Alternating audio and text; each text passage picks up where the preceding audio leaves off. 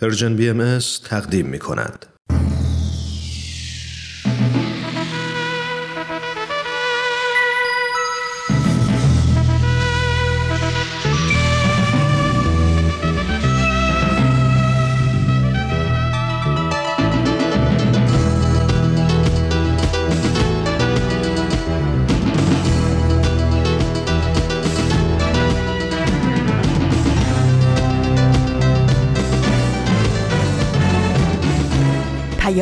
دوست. برنامه ای برای تفاهم و پیوند دلها.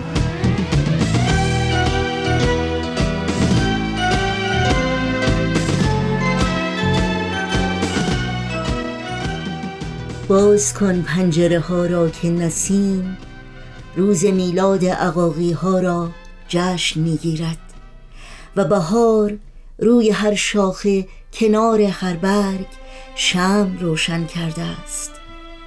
همه چلچله ها برگشتند و تراوت را فریاد زدند. کوچه یک پارچه آواز شده است و درخت گیلاس هدیه جشن عقاقی ها را گل به دامن کرده است. باز کن پنجره ها را ای دوست.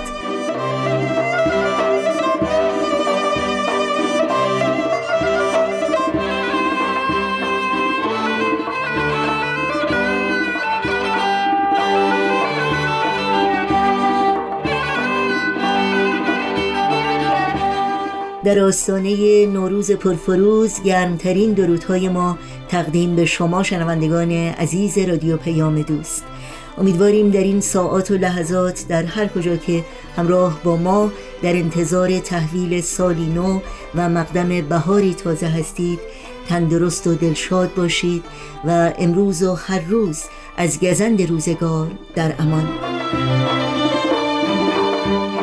دوشنبه 29 اسفند ماه آخرین روز سال 1401 خورشیدی برابر با 20 ماه مارس از سال 2023 میلادی رو کم کم پشت سر می‌گذاریم و با برنامه های این روزها به یاد تو سلام همسایه و اکسیر معرفت به استقبال سال 1402 خورشیدی میریم. امیدواریم با پیام دوست امروز با ما همراه باشید. یادآوری کنم که برنامه های دو روز آینده اول و دوم فروردین ماه ویژه نوروز خواهند بود. امیدواریم با این برنامه ها همراه باشید و سال نو رو در کنار ما آغاز کنید.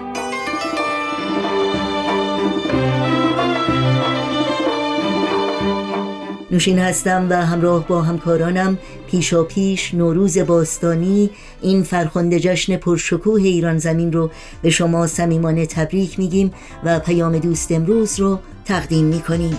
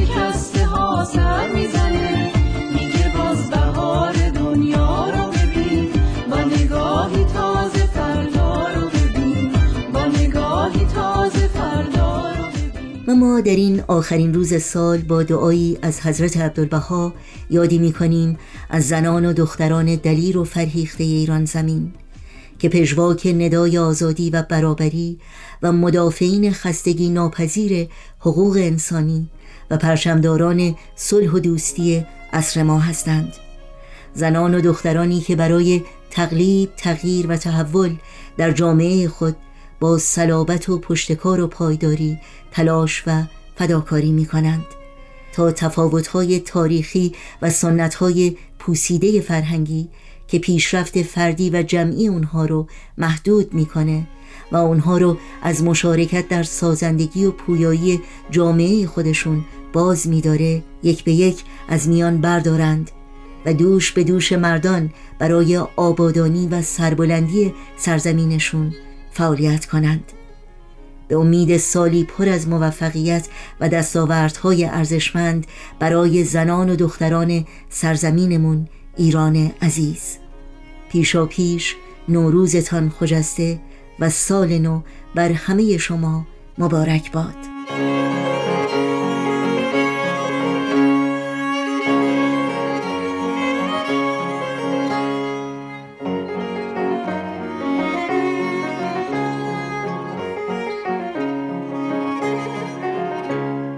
ای خداوند بی همتا. این نفوس پرشوق و وله را به رحمت بی پایان موفق فرما.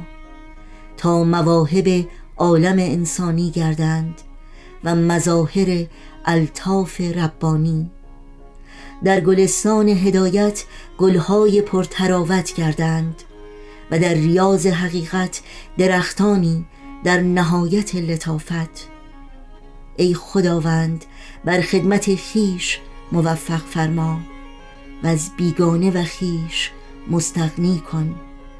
در هر دمی شبنمی فرست تا گلشن قلوب سبز و خرم گردد و ریاهین فیض عنایت بروید.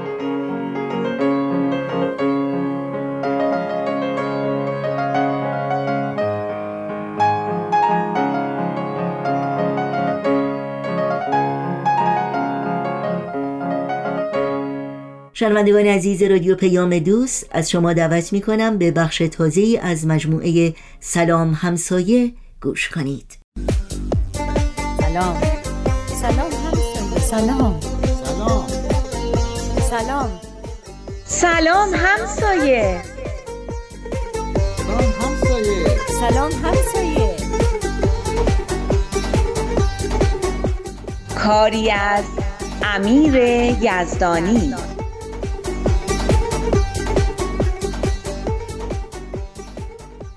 به به خوش اومدی میلاد جان. چرا لبخند می‌زنی؟ چیز اشتباهی گفتم.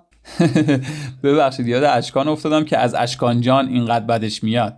نه شما ببخشید ما پیرمردا یه مواقعی تو عوالم خودمون هستیم و احساسات جوونا رو درک نمی کنیم و ممکنه به قول شما جوونا سوتی بدیم. نه ابدا. من که شما بگید میلاد جان اصلا بدم نمیاد. اتفاقا خیلی هم خوبه.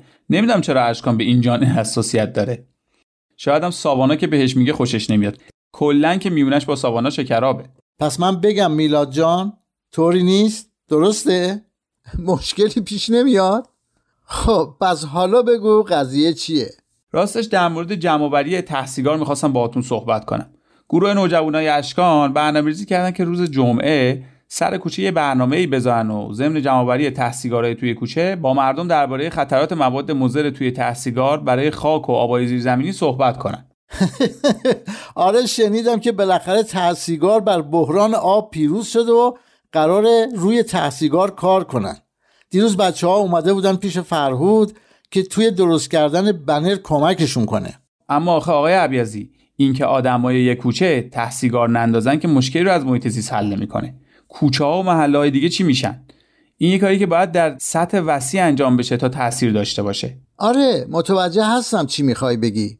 حالا به نظر چاره چیه؟ به نظر من یه برنامه بذاریم یه پول حسابی جمع کنیم تا باهاش برای همه کوچه ها سطل زباله بخریم. سطل زباله که مخصوصا انداختن تحصیلگار باشه روش هم بنویسیم.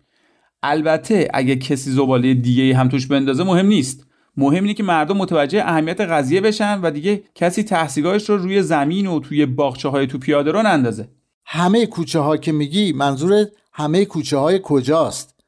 همه کوچه های محلمون منطقمون یا همه کوچه های تهران؟ نه دیگه تهران که نه. اگه بتونیم اینقدر پول جمع کنیم که برای همه تهران سطح زباله بخریم که باهاش در کارخونه سیگار رو تخته می‌کنیم که خیال همه راحت بشه. خب پس منظورت چیه؟ محدوده خاصی مورد نظرم نیست. هرچی وسیعتر بهتر. تا هر کجا که پولمون رسید. هرچی کوچه بیشتری رو پوشش بدیم بهتر. با اشکان در این باره صحبت کردی؟ براش توضیح دادی؟ آره اما اشکان موافق نیست. از اول هم با مطرح کردن کل این مسئله موافق نبود. دلش می‌خواست بچه ها روی بحران آب کار کنن اما بچه ها قضیه تحصیلگار انتخاب کردن. آخه اشکان دلیلش برای مخالفت چیه؟ چرا مخالفت می‌کنه؟ میگه لغمه رو باید به اندازه دهنمون برداریم و به اندازه امکاناتمون برنامه‌ریزی کنیم. خب این که حرف منطقی و درستیه. اما اینجور کارا باید در سطح هرچه وسیعتری انجام بشه تا تاثیر داشته باشه. توی کوچه ما مگه چند نفر سیگار می‌کشن؟ چقدر ممکنه تحصیلگارشون رو توی کوچه بندازن؟ خب قضیه آگاهی هم هست. اینکه تحصیلگار نندازیم یه جنبه از قضیه است و اینکه نسبت به مذرات یه همچین برخوردهایی با محیط زیست آگاه بشیم یه جنبه دیگه که به نظرم گاهی از اون جنبه اول خیلی مهمتره.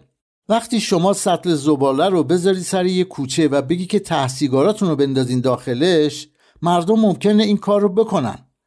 یعنی ممکنه رفتارشون رو تغییر بدن. اما تا زمانی که این رفتار آگاهی و باوری پشتش نباشه همین که یه بلایی سر اون سطل آشغال اومد دوباره تحصیلگاراشون رو میندازن توی کوچه. اما تا ما بیایم می‌دونید چی می‌خوام بگم؟ کل رابطه ما با محیط زیستمون بر مبنای غلطی استوار شده. این رابطه است که باید نسبت بهش آگاهی پیدا کنیم و درستش کنیم. اون وقت دیگه نه تحصیلگار روی زمین میاندازیم نه آبی رو بی رویه مصرف می‌کنیم نه نسل حیوانات مختلف رو منقرض می‌کنیم. آره کاملا درست می‌فهمید اما تا ما بیایم همه رو آگاه کنیم و این چیزها رو یادشون بدیم کار از کار میگذره. اما به نظر من راه درستش همینه. اینه که جواب میده. کار یا رفتاری که از سر آگاهی نباشه دوامی نداره. درونی نشده. یه چیزی که از بیرون تحمیل شده و هر موقع که اون فشار بیرونی برداشته بشه از بین میره. البته این نظر منه. به نظرم با اشکان و ساوانا و بقیه بچه هم نظرت رو در میون بذار و ببین اونا چی میگن. مطمئنا با مشورت به تصمیمات خوبی می‌رسیم.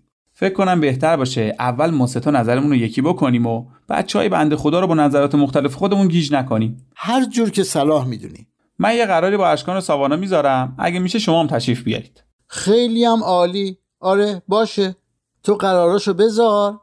منم سعی می‌کنم حتما شرکت کنم.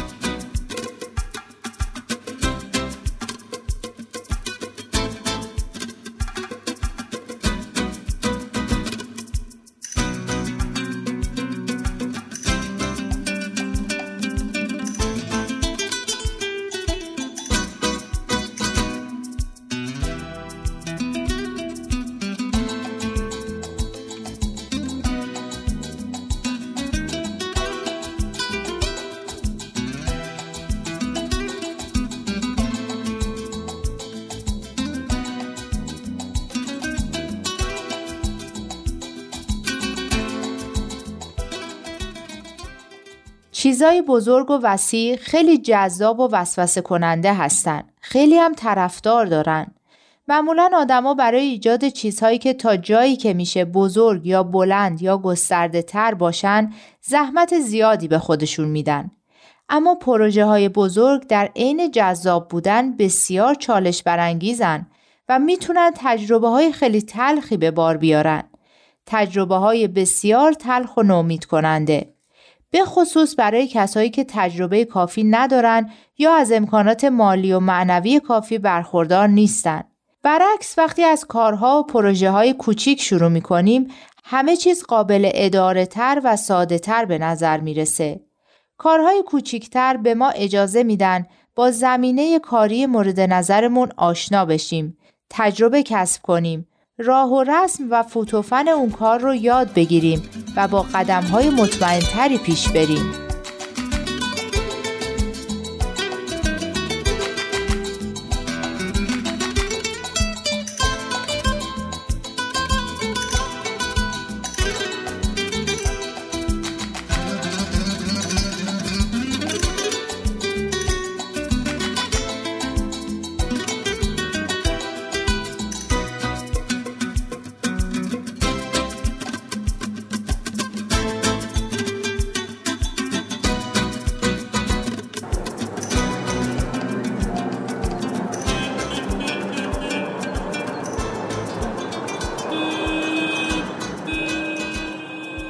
چرا داری پیلی پیلی میرین نخوری به درخت. چاکرم آقای عبیزی. ببخشین گفتم یه نگاهی به کتابم بکنم لاقل بدونم موضوع چیه. حالا این چه کتابی هست؟ جامعه شناسی شهری. هر دفعه استاد یه منابعی رو معرفی می‌کنه یه سوالی هم مطرح می‌کنه که جلسه بعد باید روش بحث کنیم. منبعی که برای امروز معرفی کرده اینه. اما سوالش رو یادم نمیاد. مگه یادداشت نکردی؟ چرا؟ اما صبح یادداشتم رو پیدا نکردم. استاد نمی‌ذاره سر کلاس گوشی و تبلت و این چیزا ببریم منم روی تیکه کاغذ نوشته بودم. راستی یادم باشه یه دفتر نوع دست نخورده دارم برات بیارم. نه بابا می‌خرم خودم.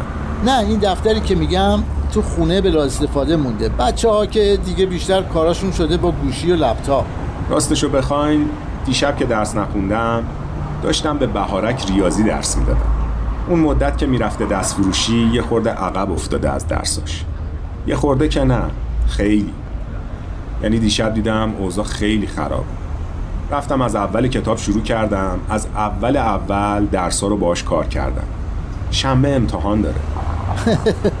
امان از دست این بچه های شیطون. تازه موقع امتحان یادشون میفته که باید درس بخونن. آره کاش زودتر اومده بود پیش من. مامانش می‌گفت خجالت میکشیدیم دوباره مزاحم شما بشیم و از این حرفا. حالا خدا کنه بتونه خودشو برسونه به کلاس. می‌تونه نگران نباش. به نظرم دختر باهوشیه. باباش چطوره؟ پاش خوب شده؟ هفته دیگه باید بره عکس بگیره تا به امید خدا اگه مشکلی نباشه گچ پاشو باز کنه خیلی هم دیشب بهتون سلام رسون. من که به بهارک درس می‌دادم یه گوشه نشسته بود قند خورد می‌کرد. جالب مامان ساینا هم اومد دید دارم به بهارک درس میدم. گفت ساینا هم ریاضیش ضعیفه و اگه بشه اونم بیاد وقتی به بهارک درس میدم یاد بگیره مگه هم کلاسم؟ نه بابا بهارک کلاس سوم ساینا چهارم. میترسم اگه بقیه مامانا هم بفهمن همه بچه هاشون رو وردارن بیارن پیش من. خب کمک بگیر. از کی؟ از بچه های نوجوانان خواهر برادراشون هر کی که داوطلب باشه. راست میگی؟ شاید پدر و مادرها بتونن یه دستمزد کوچیکی هم بهشون بدن. آره اما پای پول که به میون میاد کارا یه خورده پیچیده میشه. شاید هم اصلا خراب میشه. به نظر من درس دادن به خود بچه ها هم کمک می‌کنه که خیلی چیزها رو یاد بگیرن. چیزهایی که بهتر از هر دستمزدیه. اصلا همین درس دادن باعث میشه که خودشون هم مطالب رو بهتر و عمیقتر درک کنن و روی مفاهیم و مطالب تسلط بیشتری پیدا کنن. راست میگین. اعتماد به نفس بیشتری هم پیدا می‌کنن نحوه بیان و ارتباط برقرار کردنشون هم بهتر میشه. اینا که صد درصد. تازه از اینا مهمتر اینه که خصائلی مثل خدمت کردن و محبت کردن و از خود گذشتن رو هم در خودشون تقویت می‌کنن. حالا که فکر می‌کنم می‌بینم بچه ها باید یه چیزی هم دستی به پدر مادرها بدن تا بذارن به بچه هاشون درس بدن.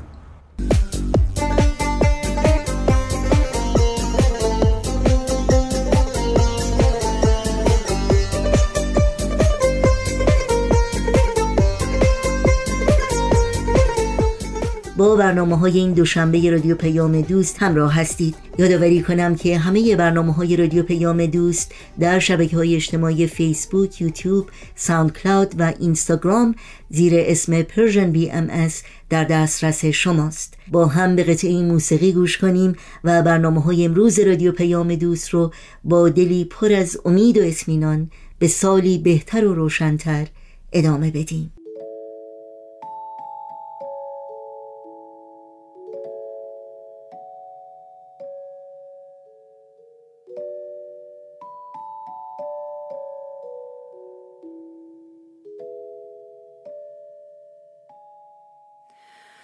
قسم بر خداونده. رنگین کمان که هر زورقی را دهد بادبان. قسم بر خداونده. شادی و غم دهد گریه و تو اما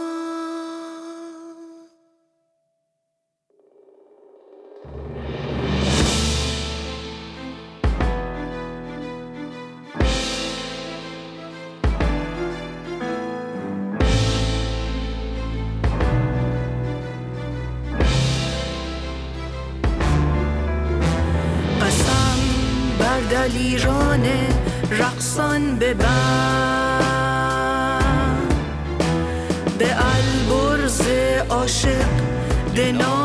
سهند که شبهای پرتاول تشنه به روشنترین چشمه ها می‌رسند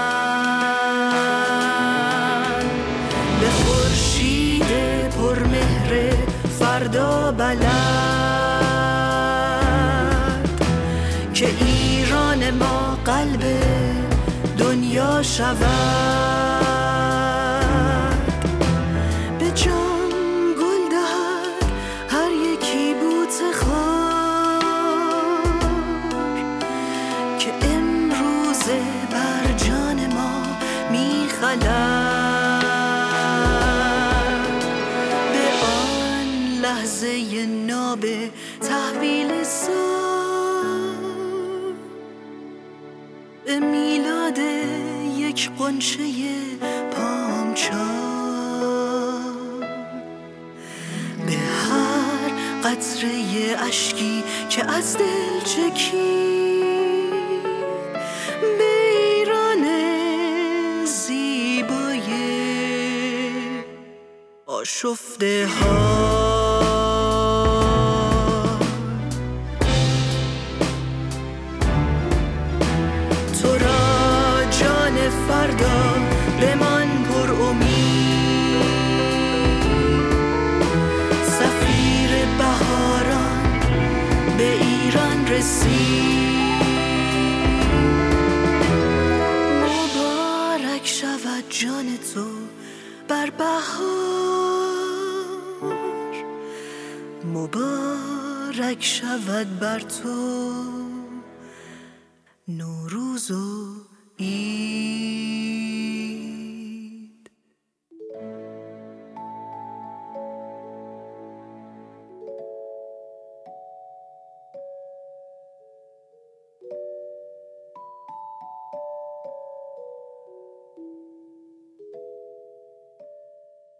شنوندگان عزیز نوبتی هم که باشه نوبت برنامه تازه است از مجموعه اکسیر معرفت از رادیو پیام دوست.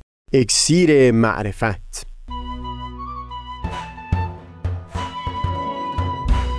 مروری بر مزامین کتاب ایقان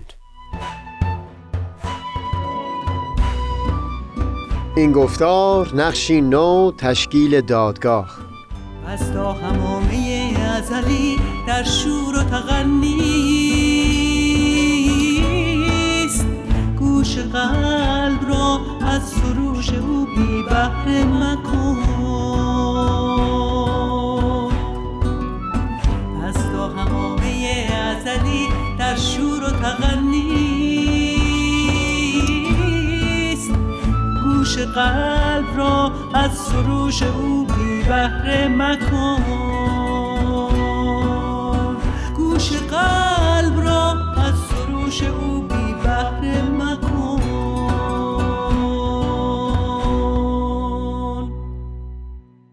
دوستان سئیل کمالی هستم. پیشتر بیان کردیم که اون الگوی رفتاری که حضرت بهاءالله سعی داشتن در خصوص نحوه برخورد با خشونت در دل جامعه بهایی رشد بدن به بارزترین نحوی در ماجرای قتل حاجی محمد رضا اصفهانی در شهر اشقاباد جلوگر شده بود.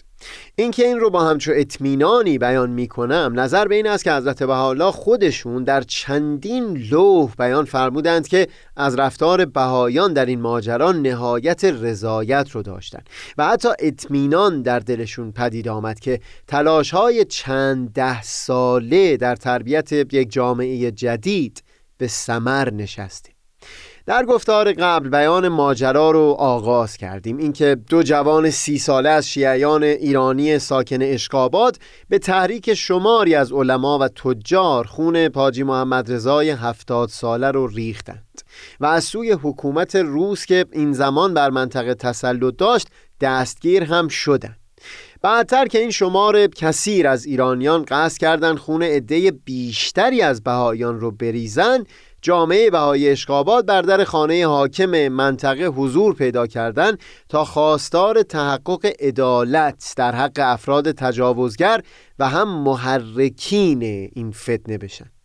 زمانی که جمع بهایان در باغ و بستان خانه جنرال قمروف حاکم خارزم به تفرج مشغول بودند جناب ابوالفضائل گلپایگانی که پیشترها بیان کردیم دانشمند بهایی معاصر دوران حضرت بهاءالله بود و هم یک نفر دیگر از دوستان وارد ساختمان شدند تا به واسطه مترجمی که از گروه بیطرف انتخاب شده بود با او گفتگو بکنه. همونطور که انتظارش هم می‌رفت معلوم شد که ایرانیان مقیم اشکابات اینطور به حاکم گفته بودند که چون حاجی محمد رضا به مقدسات مذهب شیعه توهین کرده بود دو فرد قاتل تا به شنیدن نیاوردن و خون او رو بر زمین ریختن.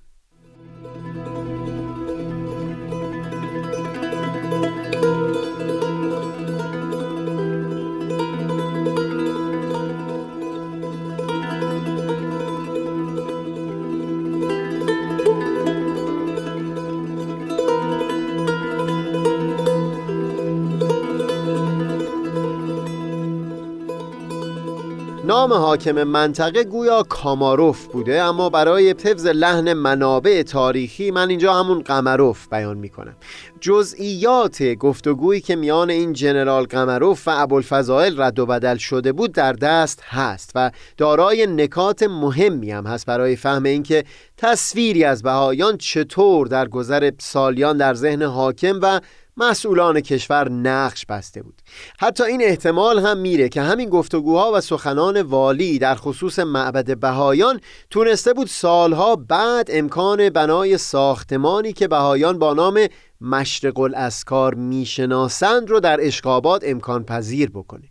در هر حال از اونجایی که موضوع برنامه ما پرداختن به تاریخ نیست. در اینجا فرصت نخواهد بود که این جزئیات رو وارسی بکنیم. فقط اینقدر بیان بکنیم که ابوالفضائل در پاسخ اون حرف که به گوش والی رسونده بودن یعنی این اتهام که حاجی محمد رضا توهینی به مقدسات اسلام و مذهب شیعه کرده بود بیان کرد که در میان بهایان سب بلند و توهین حتی به معاندین هم شایسته و پذیرفته نیست تا چه برسه به مقدسات ادیان که برای خود بهایان هم معزز و محترم هستند. و هم بیان کرد که اگر ما بهایان بخوایم نسبت به مقدسات اسلام توهینی بر زبون بیاریم بایستی همچو توهینی رو با آسودگی خاطر بیشتری در حضور افراد غیر مسلمان بر زبون بیاریم. اما شما می‌تونید از بزرگان روسیه و ارمنی ها جویا بشید تا بدونید که بهایان در حضور اونها چطور و با چه احترامی نام می‌برن از مقدسات ادیان از جمله اسلام و مقدسات مذهب شیعه.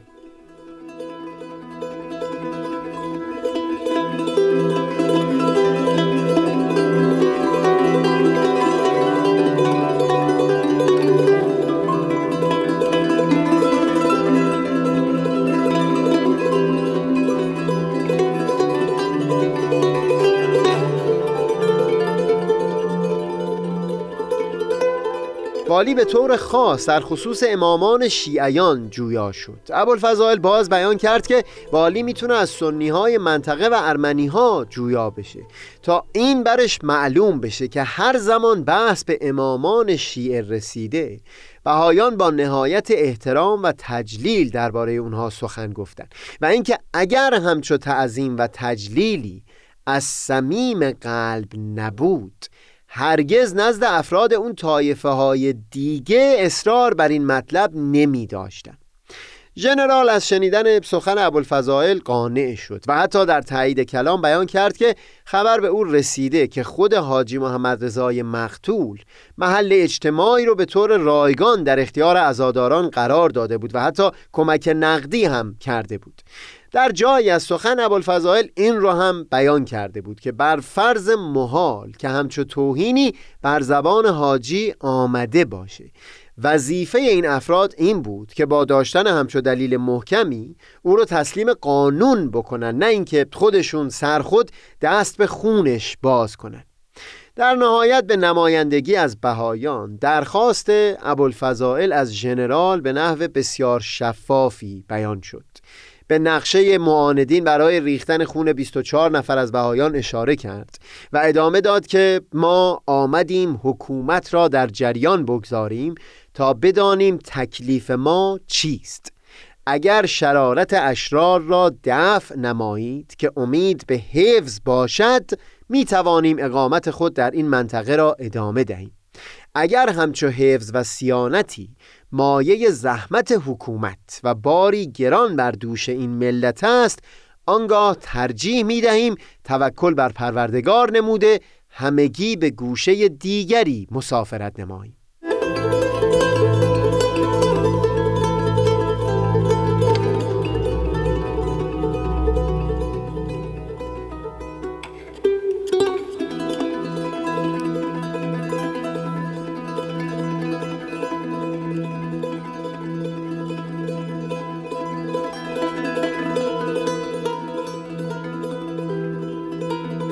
خودش جنرال این رو هم پذیرفته بود و بر زبون هم آورد که اگر بدون همکاری یک عده افراد با نفوذ نمی بود دو نفر از الواد جرأت و جسارت نمی داشتند که در معبر عمومی در مملکت روسیه به این صورت فجیع مرتکب قتل بشن.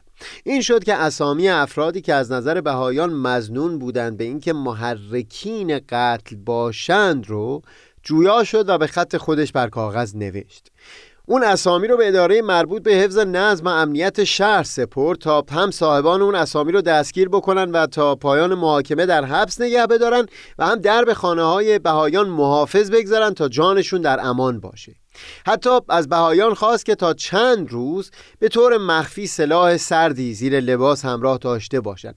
انتظار متون بهایی اون هست که بهایان در اون مناطقی که امکان دسترسی به نهاد رسمی برای دادخواهی هست از حمل اسلحه خودداری بکنن در این مورد چون به صلاحدید و توصیه خود حکومت بود بهایان هم تا چند روزی که اطمینانی در دلشون پدید اومد سلاحی در زیر لباس به همراه داشتند.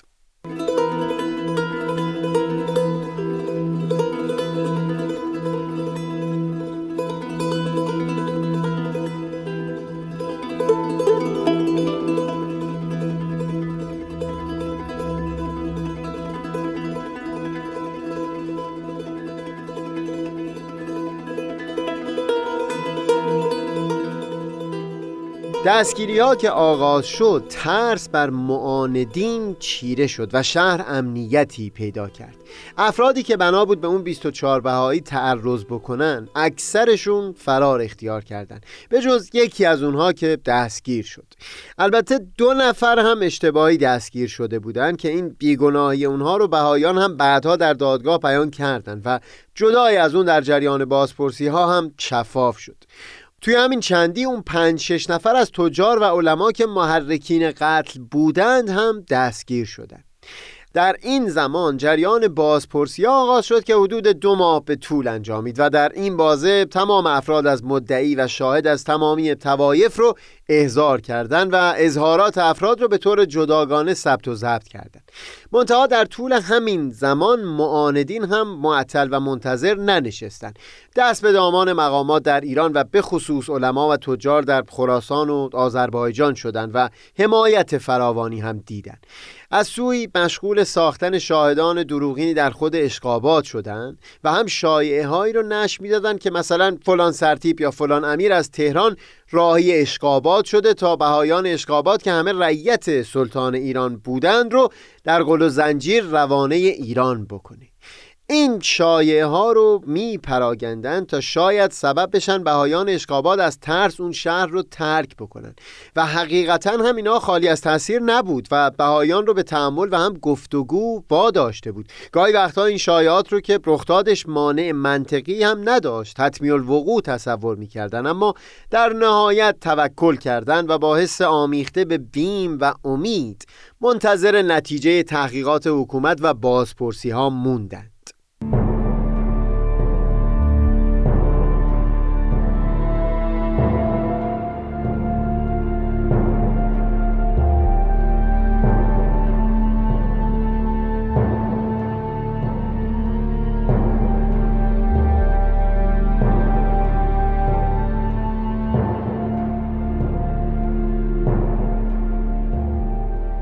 بالاخره بعد از دو ماه قمروف گزارش کامل هر اون چیز که در بازپرسی ها به دست اومده بود رو به سن پترزبورگ ارسال کرد که در این زمان پایتخت روسیه و محل اقامت امپراتور بود.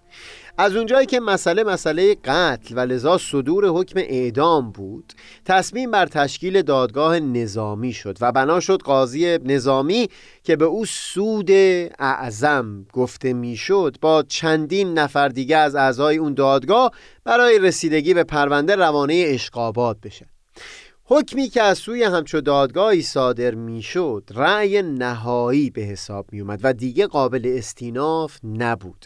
لذا بعد از صدور حکم امکان شفاعت و وساطت از سوی مقامات هم نمی بود روال همچو دادگاه هم این بود که مدت دادگاه نمی‌تونست از 24 ساعت بیشتر باشه. این شد که اول قرار بود سه روز روزی هشت ساعت باشه اما نهایتا به خاطر ازدهام جمعیت دادگاه رو چهار روز ادامه دادن.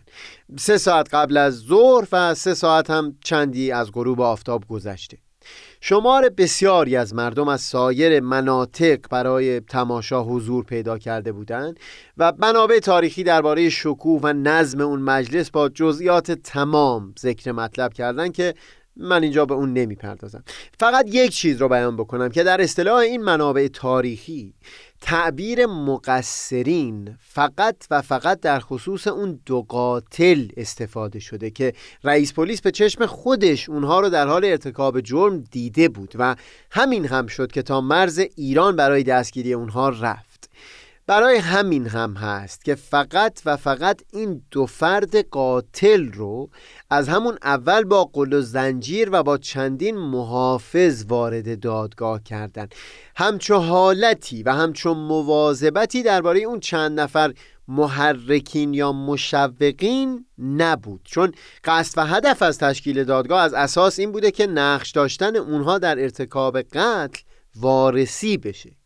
این نکته که بیان شد یعنی این تمیز و تفکیکی که دادگاه قائل شده بود بین اون دو فرد قاتل و اون چند نفر محرکین متاسفانه از نظر برخی منابع غیر بهایی پوشیده ماند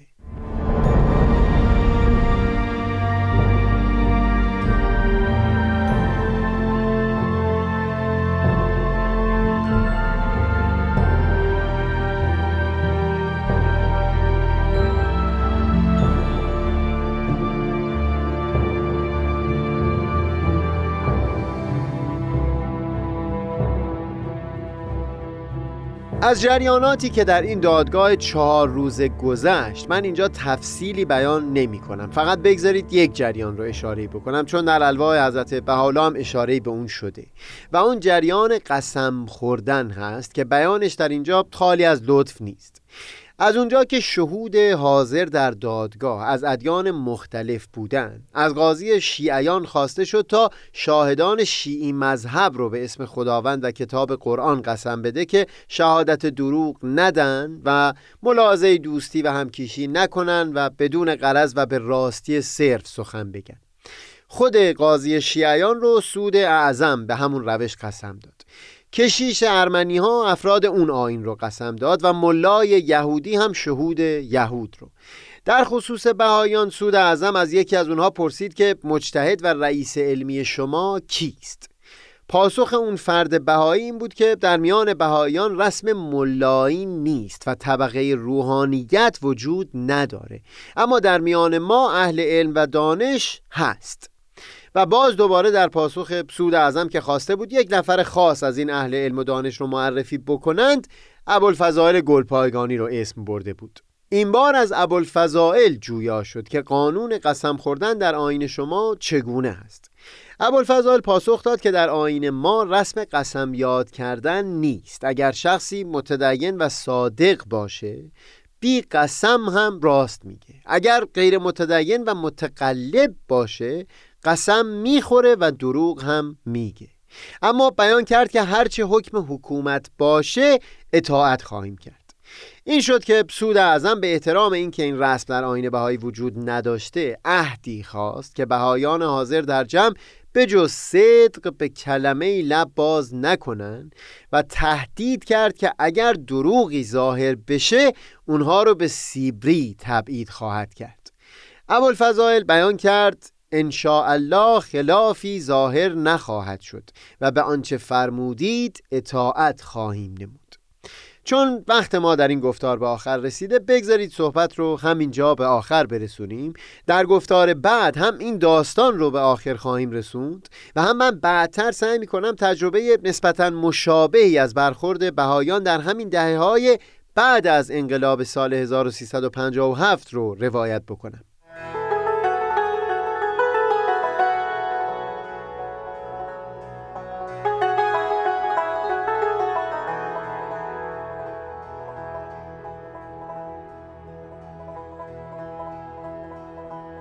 خوش ساحتی است. ساحت هستی. اگر اندر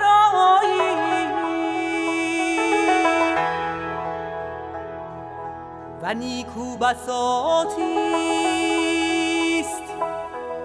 بساط باقی.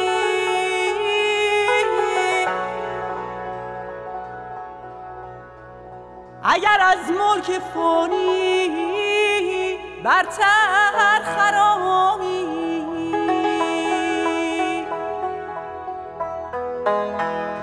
و ملی هست نشوت مستی. اگر سوغر معانی از ید غلام الهی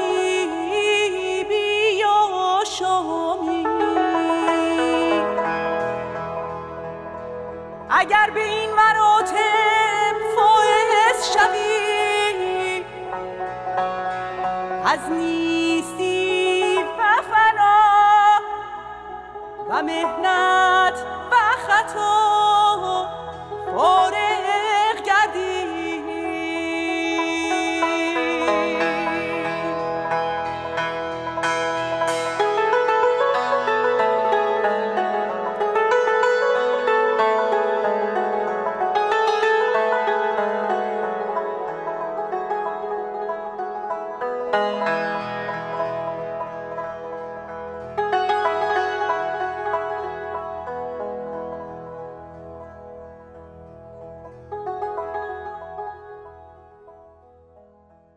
شنوندگان عزیز برنامه های این دوشنبه رادیو پیام دوست در اینجا به پایان می‌رسه. یادآوری کنم که ویژه برنامه های نوروزی ما فردا اول فروردین ماه 1402 خورشیدی آغاز خواهند شد. امیدوارم با این برنامه ها نیز بتونید همراهی کنید. بار دیگر خجست نوروز باستانی و مقدم سبز بهار رو به یکایک شما صمیمانه تبریک میگیم و سالی پر از برکت، سعادت، ایمنی و تندرستی برای یکایک شما آرزو داریم. تا روزی دیگر و برنامه دیگر پاینده و پیروز باشید.